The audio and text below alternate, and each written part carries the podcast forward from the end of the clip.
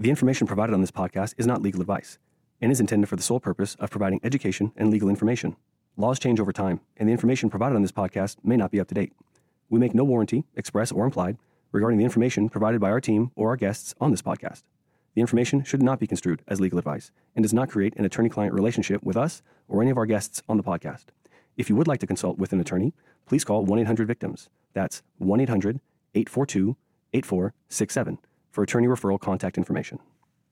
This podcast provides a platform for the exchange of ideas and information to help educate crime victims on their rights. Some content will include topics and materials that may involve descriptions of violence or assaults, which can be distressing to victims and survivors. It may also impact service providers experiencing vicarious trauma. Podcasting from the Victims of Crime Resource Center, this is Knowledge is Power Victim to Survivor, a podcast series where we help crime victims understand their rights so they can go from victims to survivors. On this episode, we'll be discussing immigration. Hello, everyone. It's me again, your humble host, Nima Malavi from the Victim of Crime Resource Center. Today, it's my pleasure to welcome in Blake Nordahl into the podcast. Blake is a supervising attorney of the Immigration Law Clinic at McGeorge School of Law. Uh, on today's show, we'll be discussing victims' rights in the context of immigration. How are you doing today, Blake? I'm good. Thank you so much for having me. Well, thank you so much for coming on the show.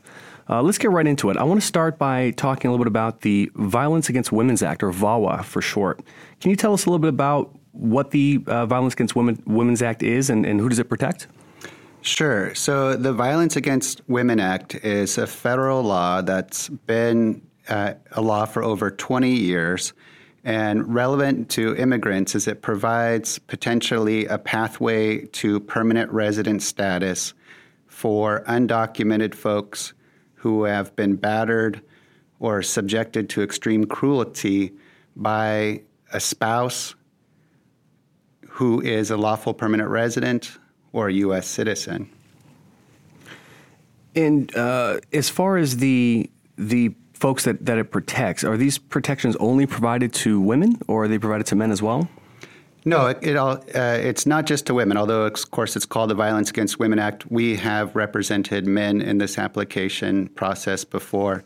But basically, the individual has to show that they've been battered or subjected to some sort of uh, emotional abuse, that they are married to a lawful permanent resident or a U.S. citizen, that they have good moral character generally, that they're, at least at one point in time, were living with that relative, that U.S. citizen or permanent resident spouse uh, here in the United States.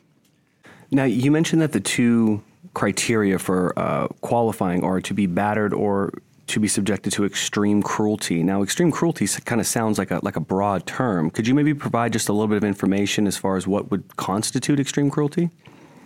Yeah, so there's no one thing that uh, factor that is extreme cruelty, but what we want to do is when we're working with clients and, and we find somebody who does uh, have potentially this situation, either, you know, I've mentioned spouses, but there's also elder abuse. It might be that you were uh, abused uh, by an adult U.S. Uh, citizen child, for example. It also can be a child who's abused by a U.S. citizen or permanent resident parent. So, just the, the majority of the time, though, there is a spousal relationship. And in terms of extreme cruelty, the, the, the, the factors that are listed by immigration in, include things like threats, harassment, social isolation. You know, we frequently will see well, if you call the police on me, I'm gonna deport. I'm gonna get you deported. You know, so uh, we see this like the the threat of uh, holding the fact that the person is in a vulnerable situation because they are undocumented, using that against the individual. That's a that's a frequent thing that we see in the clinic that I work at. Almost as a form of coercion, it would seem like. Yes. And what are the steps for accessing these protections under VAWA if someone finds himself in that position? Yeah, so basically, in a normal or in a typical family based immigration application, you have the, the U.S. citizen or the permanent resident relative files a petition with immigration that starts the process to obtain legal status.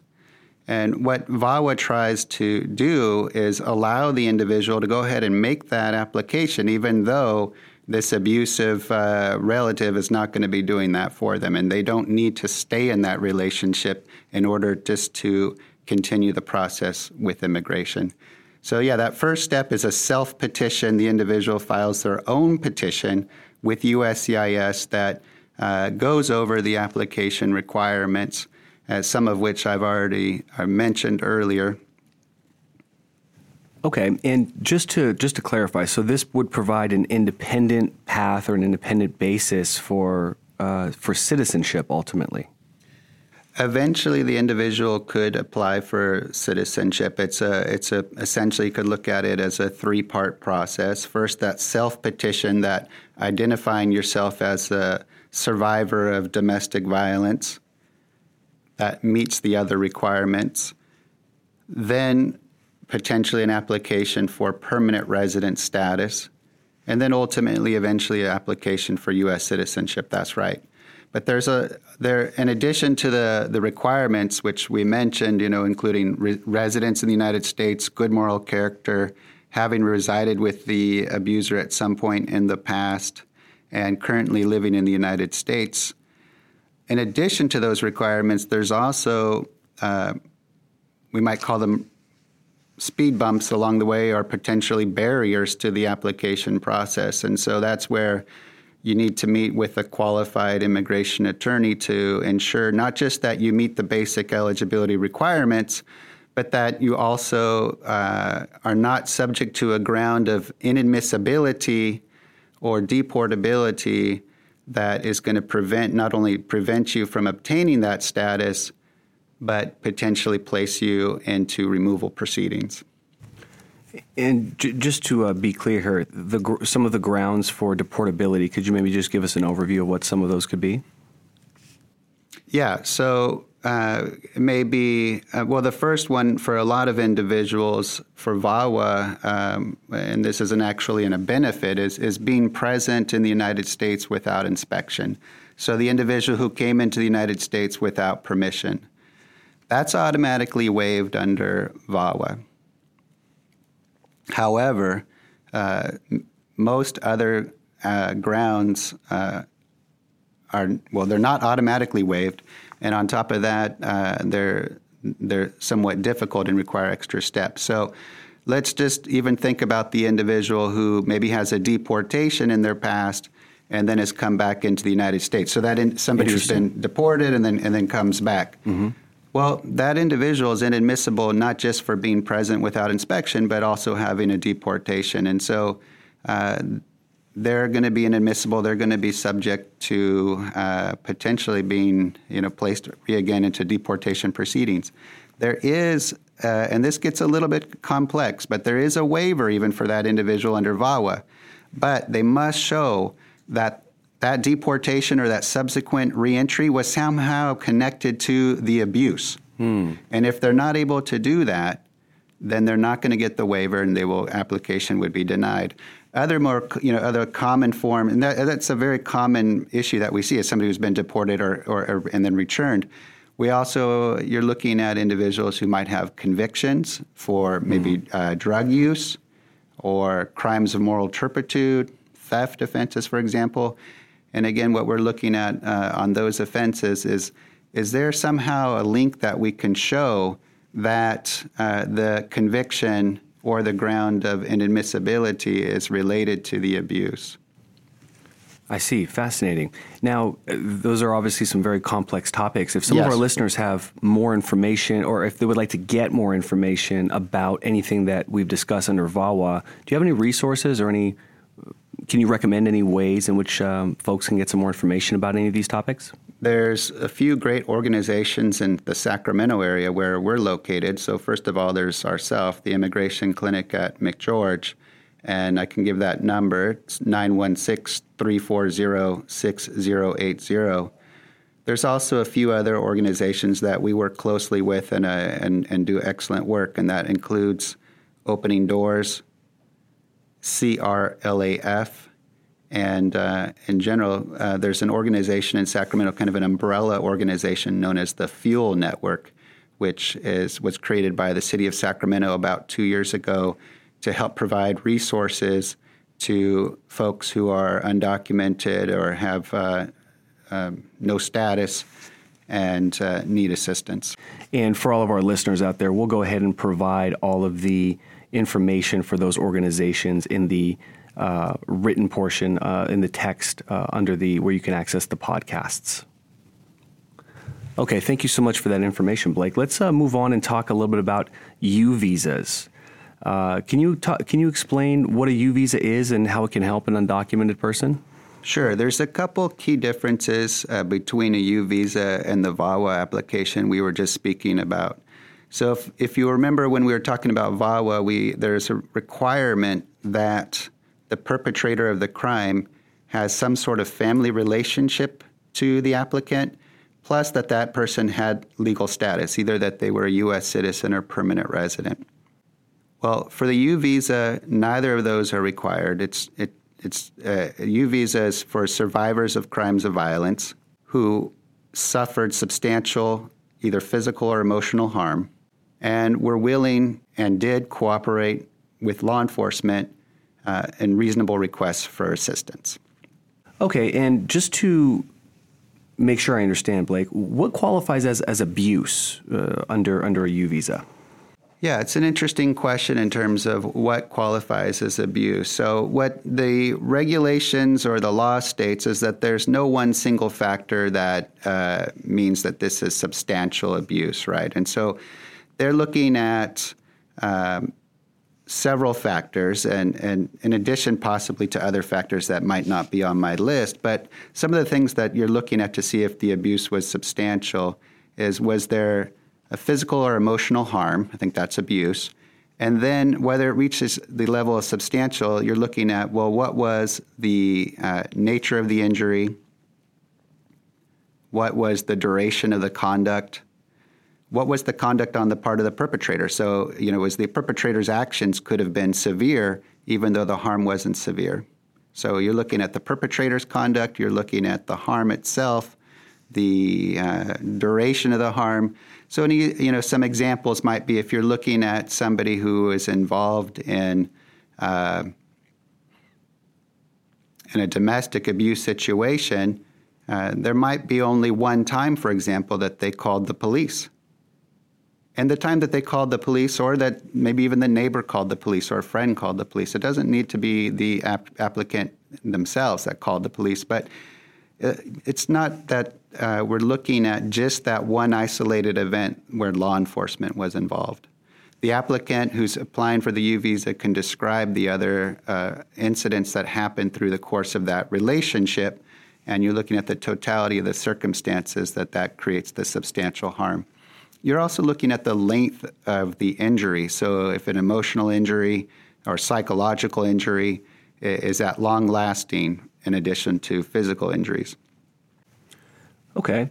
Now, as far as uh, if our if our listeners believe that they might qualify for a for a U visa, what sort of steps would you recommend they take to actually start the process of, of acquiring one? Well, again, just like under the VAWA uh, process, they certainly need to be speaking with an immigration attorney before making any application. There was just this past uh, year, the current Trump administration has issued a rule which is that if an application is denied, so an affirmative application like an application for VAWA or even for a U visa, that it could start the deportation process. So we haven't actually seen uh, that started, but the policy has been implemented. Uh, it's we just we're waiting to see how it's going to be carried out at the local level. But in the past, that's a change from the past. Where in the past, if you had an application that uh, for as a survivor of a crime of violence, like a VAWA application or a U visa application, and the application was denied simply because maybe you didn't meet all of the required elements, that would not trigger the individual being placed into removal proceedings. But under the current guidelines, uh, I believe as of this fall, the guidelines state that the individual could and will be placed into removal proceedings in that situation. But I do want to mention that at the local level, we haven't seen seen that carried out yet. And that might speak to the importance of speaking to an attorney, someone qualified to uh, you know discuss these issues before one submits an application. I would assume. Definitely, and before you're making any application with immigration at any time, you should always be speaking with a qualified individual, qualified attorney that practices immigration regularly. One of, one of the things I was just going to mention, we've talked about, well, the individual has to show that they were willing to cooperate with law enforcement. So, what, what does that mean? Well, what it ultimately means procedurally is that the local law enforcement agency, like the police, uh, police department, sheriff's office, or the district attorney, is going to sign a certification that indicates that the individual was a victim of a qualifying crime and did uh, suffer substantial harm and did cooperate with law enforcement. So, with respect to this certification, is that something that the survivor would ask the police to provide, or is that something that the police would do just as a matter of course? No, we'll we'll see it occasionally, where especially at the district attorney's office, they will uh, they will the victim witness uh, advocate will mention to somebody that uh, they give them some resources of uh, organizations that help uh, immigrants uh, when they see that the person has been uh, a victim of a, of a qualifying crime of violence. But for the most part, you, they're not going to be informed of these rights and they're going to need to seek out assistance on their own. And it's the attorneys, like myself and others, that rec- make that request with the law enforcement agency to sign the certified form and uh, that in, that is one of the first elements or requirements of submitting that application for a U visa. Once the law enforcement agency signs it, then the individual has six months to submit their application with immigration. I was going to mention that, for example, the the district attorney's office here in Sacramento County actually has information on their website about how to make the request for the U visa certification. And just one thing I wanted to clarify with respect to the difference between VAWA and the U visa, you mentioned with VAWA that as a requirement, there would need to be uh, one of the spouses, the, the perpetrator or abuser spouse would need to be either a citizen or a lawful permanent resident. Is that the same requirement for a U visa? Meaning, if there were two, let's say, undocumented individuals and there were to be uh, a violent action that would occur that would result in um, this the substantial abuse standard, would that be a basis for um, for someone uh, qualifying potentially for, for a U visa? Right. So you might find that the individual is eligible for a U visa, but not for VAWA. So, for example, in a domestic abuse type situation where the abuser is also undocumented, that individual may qualify for a U visa, whereas they would not qualify for a VAWA based petition. Interesting. Thank you for the explanation on that. Uh, so, getting back to the, the certification process as we were discussing, can you give us an idea maybe of how long the process would take to um, would take in general? Sure. So California passed a law within the last couple of years that requires the certifying agencies to respond. I think it's within uh, 90 days. So they, they, and we're seeing that happening here at the local level in Sacramento. But then that's just the beginning of the process. So once the individual has that certification from law enforcement, that means they can continue with the application and assuming they're otherwise eligible, submit the application with immigration. Well, then what happens? Well, it takes years. So right now we're seeing that applications that we submitted maybe four years ago are finally getting adjudicated. And then when they're adjudicated, they actually don't receive the U visa. And we'll talk a little bit about what the U visa actually is. But a U visa is essentially it's a temporary visa. You can think of it like a student visa, a tourist visa. These are temporary visas. Well, mm. U visa is also a temporary visa, but it has uh, allows the individual after they've been on the U visa for three years to submit an application for a green card or permanent resident status. Congress only allows 10,000 U visas every year. So there's currently a backlog, a multi year backlog because of the number of people making these applications. So even once the application is looked at by an officer, we'll get a letter back saying, It looks like your application is good. We would like to approve it, but we don't have any visas available because of the backlog. So at that time, that individual is placed in what's called deferred action. And for those listeners who know about DACA, it's very similar to DACA. You get a permanent, you get a work card, and you get uh, some protection, knowing that you will not, you're not a law enforcement priority for immigration purposes or for deportation purposes. So you'll get that work card, which will last until you're able to get the U visa because your place in the line comes forward.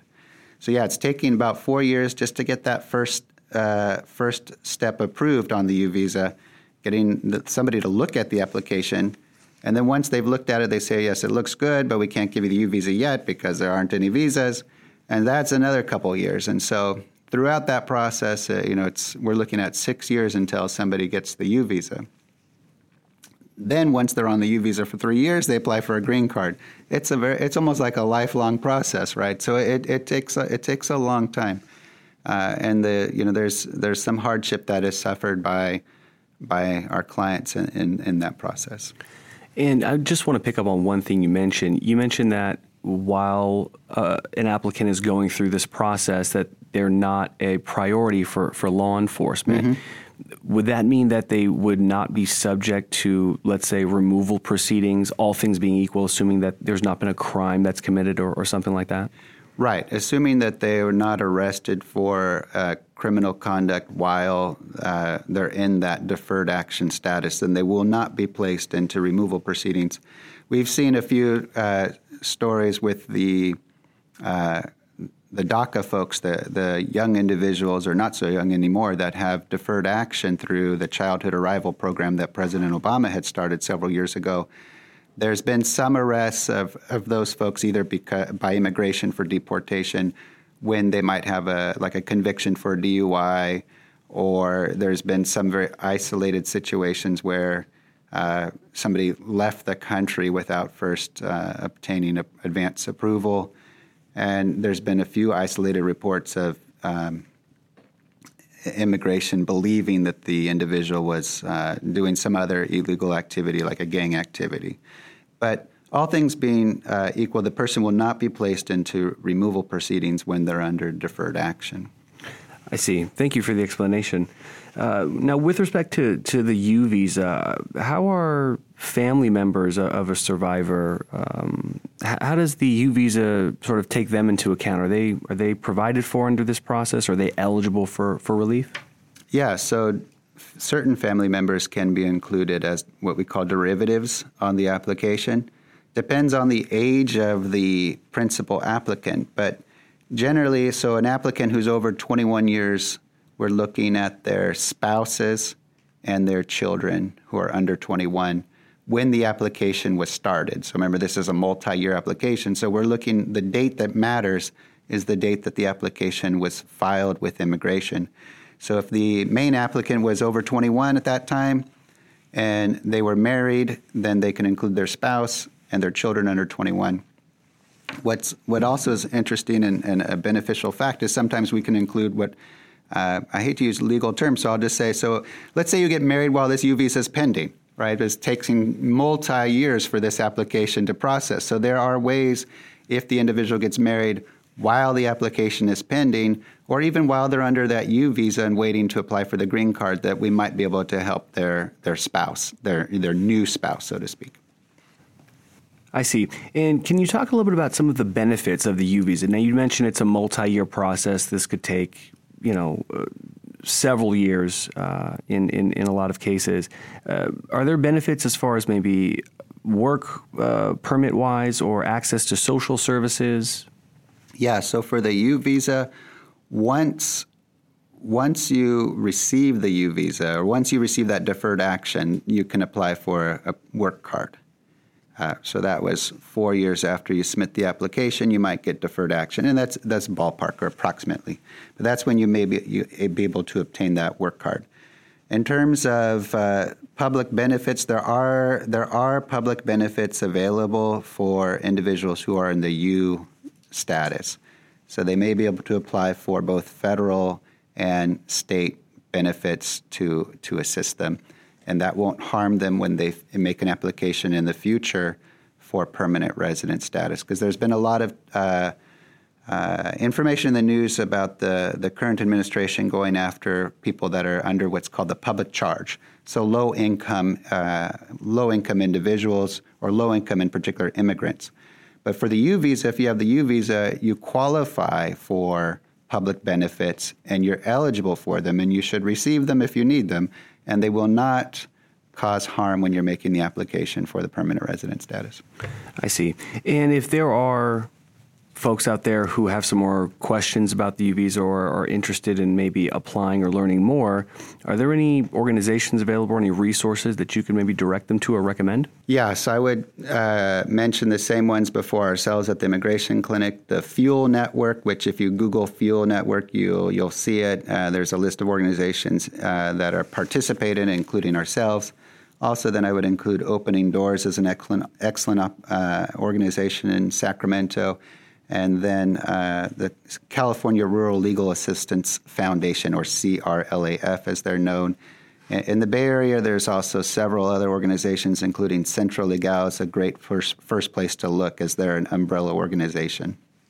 And uh, once again, to all of our listeners, we'll provide the information, the, the links to reach to reach out and contact uh, the Fuel Network, Opening Doors, CRLAF, and uh, Centro Legal in the episode description.